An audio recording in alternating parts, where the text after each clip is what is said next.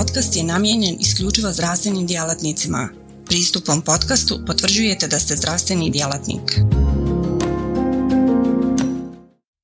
Portal cme.ba Portal za kontinuiranu medicinsku edukaciju. Klikni za znanje.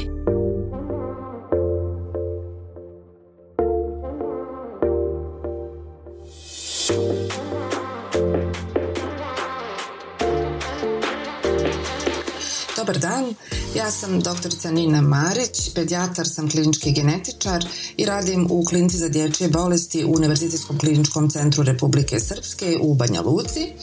Održat ću vam predavanje o spinalnoj mišićnoj atrofiji, o putu od prvih simptoma ove bolesti do dijagnoze.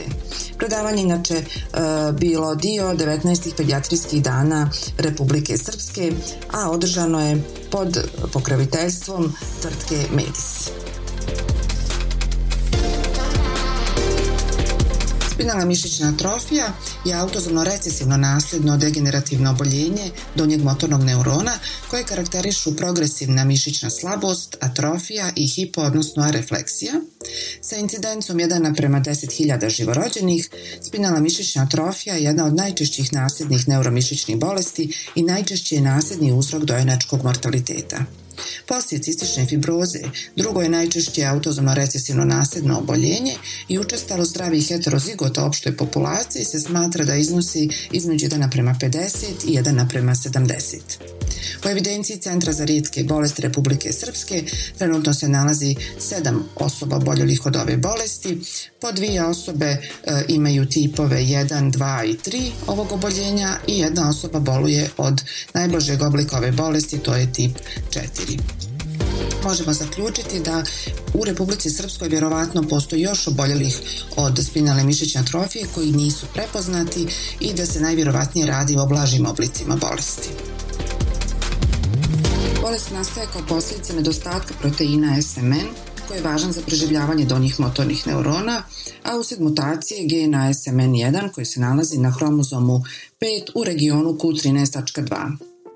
SMN protein je eksprimiran u jezgru i citoplazmi svih ćelija organizma gdje ima više ključnih regulatornih uloga, a na njegov nedostatak su posebno osjetljivi donji motorni neuroni, zbog čega e, su mišićna slabost i atrofija glavne karakteristike bolesti. Međutim, kako se SMN protein eksprimira i u svim drugim ćelijama organizma u kojima ima različite regulatorne uloge, Spinalna mišićna atrofija i multisistemsko oboljenje i kod oboljelih osoba se vremenom javljaju i simptomi od strane kardiovaskularnog, gastrointestinalnog, endokrinog i drugih organskih sistema. Kod najtežih oblika spinalne mišićne atrofije, zbog kratkog životnog vijeka oboljelih, ovi simptomi izostaju ili su slabo izraženi. Ali kako njihov životni vijek postaje duži zahvaljujući novim terapijama, multisistemski karakter spinalne mišićne atrofije dolazi sve više do izražaja i donosi nove terapijske izazove. U osnovi spinalne mišićne atrofije je bialelni gubitak funkcije gena SMN1 koji je lociran u telomernom kraju regiona 5Q13.2. Pored SMN1 gena unutar ovog regiona, ali na centromernom njegovom kraju, nalazi se još jedan gen koji kodira SMN protein, ali u značajno manjoj količini, koji nosi naziv SMN2. Ova dva gena se razlikuju svega pet baznih parova, a zbog razlike u jednom baznom paru dolazi do alternativnog izrazivanja mRNK gena SMN2 i posljedične degradacije oko 90% SMN proteina koji nastaje kodiranjem ovog gena.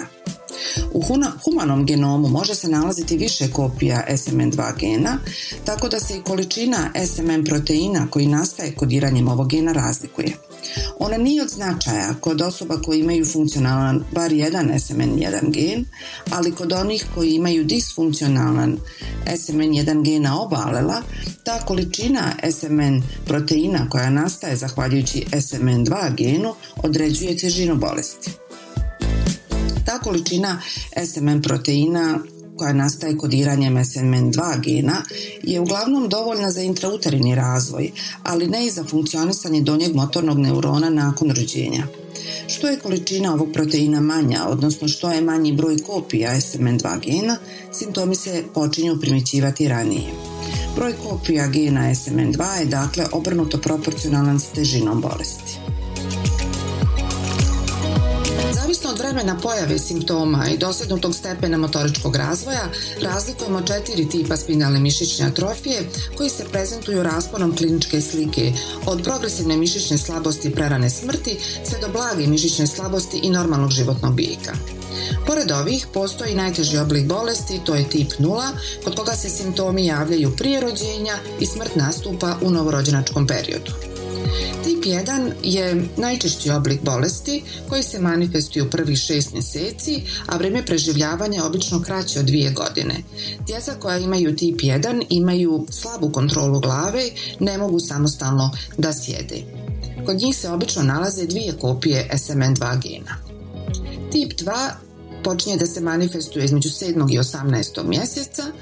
Životni vijek je također skraćen, ali je duži od dvije godine. Ponekad je moguće da dožive i odraslu dob. Nauče da sjede samostalno, ali ne hodaju. Tip 3 se počinje manifestovati nakon 18. mjeseca. Nauče da hodaju, e, ali vremenom neki počnu da koriste kolica, dužina života je normalna i kod tih osoba je nađeno da uglavnom postoje ili tri ili četiri kopije SMN2 gena. Tip 4 je najblaži oblik bolesti koji se obično manifestuje tek nakon 30. godine. Oni hodaju samostalno, ali samo nekad u starijoj dobi otežano i naravno da dužina života je normalna. Prisutno je više od četiri kopije SMN2 gena kod ovih osoba. Funkcionalna podjela spinalne mišićne atrofije je praktičnija i ona je zasnovana na dosegnutom stepenu motoričkog razvoja, odnosno ona razlikuje bolesnike koji ne mogu da sjede, to su oni bolesnici koji boluju tipa 1 bolesti, oni bolesnike koji mogu da sjede ali ne mogu i da hodaju, to su oboljeli od tipa 2 i otprilike polovina oboljelih od tipa 3 i one koji mogu hodati, to je druga polovina oboljelih od tipa 3 i svi oboljeli od tipa 4 bolesti. Genetskoj osnovi spinalne mišićne atrofije, kod oko 95% oboljelih postoji homozigotna delicija egzona 7 ili egzona 7 i 8 gena SMN1. U oko 5% slučajeva prisutne su na jednom alelu druge mutacije, tačkasta mutacija, misens, nonsens ili mutacija s pomakom okvira čitanja, a delicija je prisutna na drugom alelu, te osobe su dakle kombinovani heterozigoti. Vrlo su rijetki primjeri sa tačkastom mutacijom na oba alela i oni se najčešće sreću kod e, konsanguiniteta, odnosno kada su roditelji oboljele osobe u srodstvu. Većinom su mutacije nasljeđene od roditelja, a de novo se javljaju oko 5% slučajeva. Kada govorimo o koleraciji genotip-fenotip, Ove point mutacije koji se nalaze u egzonu 1, egzonu 3 ili egzonu 6 se prisutne češće kod oboljelih od blažih oblika bolesti, odnosno kod tipova 3 i 4. Iako kod 95% osoba koje boluju spinalne mišićne atrofije postoji homozigotna delecija egzona 7 ili egzona 7 i 8 u SMN1 genu, klinička slika je vrlo različita. To je zato što postoje genetski modifikatori težine oboljenja. Kao što smo već rekli, najvažniji genetski modifikator je broj kopija SMN2 gena. Kod tipa 1 najčešće se nalaze dvije kopije ovog gena, kod jednog manjeg broja oboljelih su prisutne tri kopije, a kod najmanjeg broja jedna čak kopija. Što se tiče tipa 2, najveći broj oboljelih ima tri kopije gena, ali isto tako se nalaze i oni koji imaju dvije, odnosno četiri kopije. Kod tipa 3 gotovo podjednako su e, prisutni, e, prisutne tri, odnosno četiri kopije gena, a postoje i oni koji imaju samo dvije kopije gena, a imaju tip 3 ove bolesti. Odnos broja SMN2 kopija i tipa spinalne mišićne atrofije dakle nije uvijek linearan niti prognostički značajan, te broj kopija SMN2 gena nije značajan za postavljanje dijagnoze. Postoji drugi genetski modifikatori, kao što je recimo jedna varijanta SMN2 gena C859GC u okviru u egzonu 7 koja dovodi do blažeg fenotipa. Također postoje i negativni modifikatori kao što, reci, kao što je recimo nedostatak NAIB gena u egzonu 5 e, koji je prisutan kod 75% oboljelih od tipa 1 ili nedostatak SERF1 gena koji se nalazi kod 35% oboljelih od ovog tipa bolesti. Revolucionarni preokret u liječenju oboljelih od spinalne mišićne atrofije donele su nove terapije kojima je moguće zaustaviti progresiju bolesti i poboljšati motoričke funkcije. To su genska terapija i terapija usmjerena na povećanje transkripcije SMN2 gena u funkcionalni SMN protein. Ipak terapijski uspjeh direktno zavisi od vremena početka liječenja i najveći je kada se liječenje započne prije nastupanja irreverzibilnih promjena u motornim neuronima. Smatra se da je kod tipa 1 idealno liječenje započeti u prvih mjesec dana života jer već u dobi od 3 mjeseca razvijena je teška denervacija, a u dobi od 6 mjeseci već je prisutno e, gubitak 90% motornih neurona. Kako bolest dakle dijagnostikovati u tako ranoj i faktički presimptomatskoj fazi?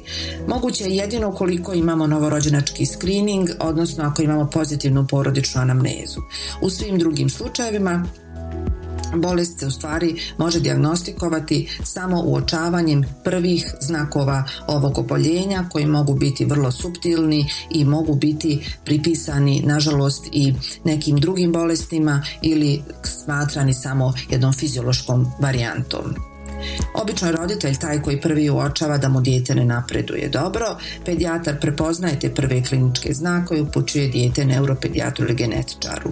Molekularno-genetička analiza se radi bez obzira što simptomi nisu klasični, e, mnogo češće naravno nego što smo, e, što je zaista prisutna sumnja na ovo oboljenje iz jasnog razloga što je ovo oboljenje potrebno prvo isključiti, a tek onda ukoliko su rezultati negativni tragati za drugim uzrocima usporenog motoričkog razvoja, odnosno slabijeg napredovanja djeteta. Koji su to dakle prvi simptomi koji pedijatra ili roditelja samog mogu navesti na sumnju da dijete ima neuromišićnu bolest ili konkretno spinalnu mišićnu atrofiju? Još intrauterino se mogu uočiti kod fetusa sa težim oblicima bolesti e, slabija dinamika, ali najčešće je taj nalaz prenatalno je uredan i na samom rođenju je uredan. Kod najtežih oblika bolesti u prve dvije nedelje se mogu početi uočavati simptomi, ali ipak najčešće su kasnije između e, drugog i trećeg mjeseca. Tada dijete postaje hipotono ukoliko je uspostavilo kontrolu glave gubi je nakon nekog vremena i nikad ne nauči da sjedi. Dijete ima slabiju aktivnost, prvenstveno nogu, uopšte slabiju spontanu motoriku. Noge su često u takozvanom žabljem položaju. Tetivni refleksi su odsutni ili oslabljeni. Zbog slabosti intrakostalnih mišića uz relativno očuvanost funkcije dijafragme, disanje je ubrzano i paradoksalno sa naglašenom prominencijom abdomena u inspiriumu te razvojem zvonastog grudnog koša. Dijete može da ima fascikulacije jezika, poteškoće, gutanja i sisanja, što pogoduje razvoju aspiracione pneumonije. Slabo napreduje na težini, a plač mu je tih. Definitivna dijagnoza spinalne mišićne atrofije se postavlja molekularnom genetičkom analizom i to najčešće metodom MLPA, odnosno metodom istovremenog umnožavanja vezanih proba kojom se određuje broj kopija u SMN1 genu. Broj kopija u SMN2 genu nije potreban za postavljanje dijagnoze, ali ga se savjetuje odrediti u svim slučajevima s obzirom da njegovu ulogu u težini prezentacije kliničke slike. Ukoliko ispitivanje pokaže da dijete ima e, nema jednu kopiju SMN1 gena, postavljena je dijagnoza ove bolesti. Ukoliko se utvrdi da posjeduje jednu kopiju, ispitivanje treba nastaviti analizom SMN1 gena metodom sekvenciranja u cilju traganja za point mutacijama na drugom alelu. Ukoliko se ta mutacija otkrije, e, potvrđuje se dijagnoza spinalne mišićne atrofije i to dijete je složeni heterozigot. Ukoliko posjeduje dvije ili više kopija SMN1 gena, mala je vjerovatnoća da boluje od ove bolesti i tada se razmatraju druga oboljenja, Izuze u slučaju ukoliko znamo da su roditelji djeteta u srodstvu, tada je potrebno također uraditi sekvenciranje SMN1 gena zbog sumnje da je dijete homozigot za point mutaciju. U slučaju negativnih rezultata genetičkih analiza razmišljamo o drugim oboljenjima sa sličnom kliničkom slikom.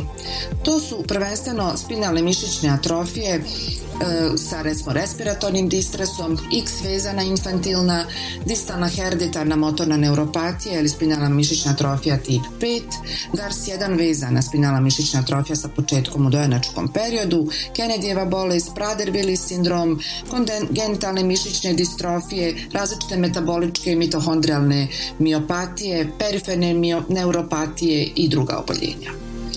Dalje ispitivanje se radi na način da se odredi kreatin fosfokinaza koja je inače kod spinalne mišićne atrofije normalna ili blago povećana i elektromioneurografija kojom se dobija ili miopatski ili neuropatski obrazac. Zavisnosti od rezultata ovih ispitivanja, ukoliko je u pitanju miopatski obrazac, može se uraditi biopsija mišića, ali se ona danas, zahvaljujući savremenim metodama e, genetički, genetičkih analiza e, i zbog njene nespecifičnosti, a naravno invazivnosti, obično preskače. Dalje ispitivanje se radi analizom gena kandidata bilo u vidu panel diagnostike ili sekvenciranja kliničkog egzoma ili čak cijelog genoma. Naravno na neke bolesti se ne mogu otkriti ovim analizama kao što je recimo Prader-Willi sindrom koji zahtjeva e, druge vrste analiza. Danas se zahvaljujući savremenoj e, genetičkoj dijagnostici dijagnoza spinalne mišićne atrofije postavlja lako i brzo bez potrebe da se rade e, biopsije mišića, elektromioneurografije.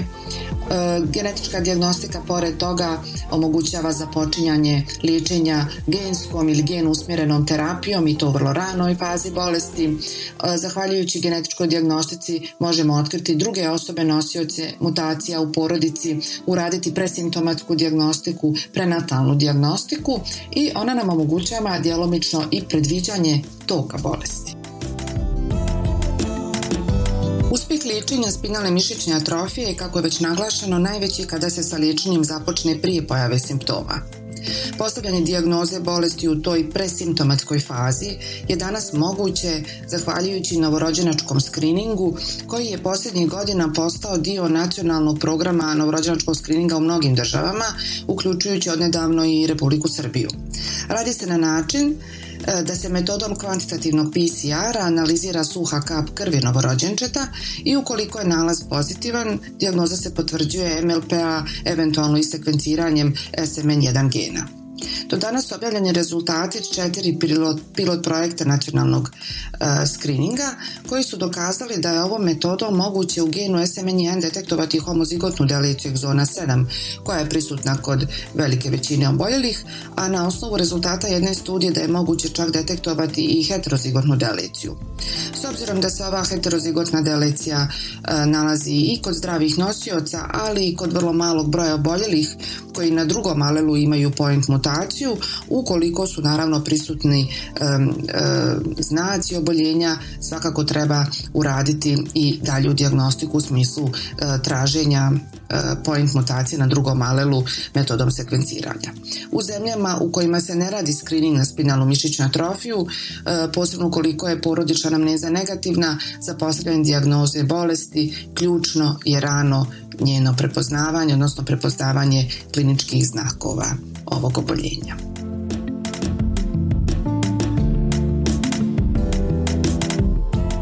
Portal cme.ba Portal za kontinuiranu medicinsku edukaciju. Klikni za znanje.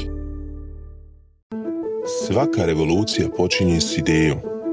U svijetu medicine ta ideja je neprekidno učenje stalna evolucija i kretanje ka sve preciznijem i personaliziranijem pristupu. Dobrodošli na cme.ba, budućnost kontinuirane medicinske edukacije. Na cme.ba vjerujemo da medicinski stručnjaci nisu samo praktikanti, već inovatori, pioniri, istraživači mogućnosti. Svako novo otkriće Svaka nova tehnika, svaki novi komad znanja je korak prema zdravijem i sretnijem svijetu. U duhu onih koji su se usudili razmišljati drugačije, kreirali smo online portal koji pruža više od puke informacije. nadmašuje tradicionalne granice edukacije, nudeći imerzivno, dinamično i beskrajno prilagodljivo iskustvo učenja. Baš kao što skalpel u rukama vještog hirurga postaje instrument iscijeljenja, CME.ba u rukama radoznalog medicinskog stručnjaka postaje instrument unapređenja. Srce naše platforme je jednostavnost. Razumijemo da je vaše vrijeme neprocjenjivo, da svaka sekunda može napraviti razliku. Zato smo dizajnirali CME.ba da bude jednako intuitivan i efikasan koliko je i inovativan. Inspirirana najboljim svjetskim sučeljima, naša platforma vam omogućava da zaronite u bogatstvo znanja bez ikakvih ometanja ili kompleksnosti, kada god to želite i gdje god to želite, donoseći svijet medicine na dohvat vaših prstiju sa elegancijom jednog, besprijekornog dodira. Na cme.ba susret ćete se sa neprestano rastućim univerzumom sadržaja kuriranog od strane regionalnih i globalnih stručnjaka. Interakcija sa vrhunskim umovima u medicinskom polju, uključivanje u revolucionarna predavanja i dobivanje znanja koje će transformisati vašu praksu. Ali ne smatramo se zadovoljnima s trenutnim postignućima. Obavezali smo se na kontinuirano poboljšanje, težimo da cme.ba ostane zlatni standard za online medicinsku edukaciju. cme.ba je medicinska stranica za one malo bolje, iscijelitelje, inovatori, profesionalce koji se ne boje prekoračiti granice i preoblikovati medicinu. CME.ba je mjesto za vas. Razmišljajte bolje, učite bolje, budite bolji. Stoga kliknite za znanje i pristupite na cme.ba, gdje učenje nikad nestaje, gdje strast susreće profesiju, gdje medicina susreće inovaciju.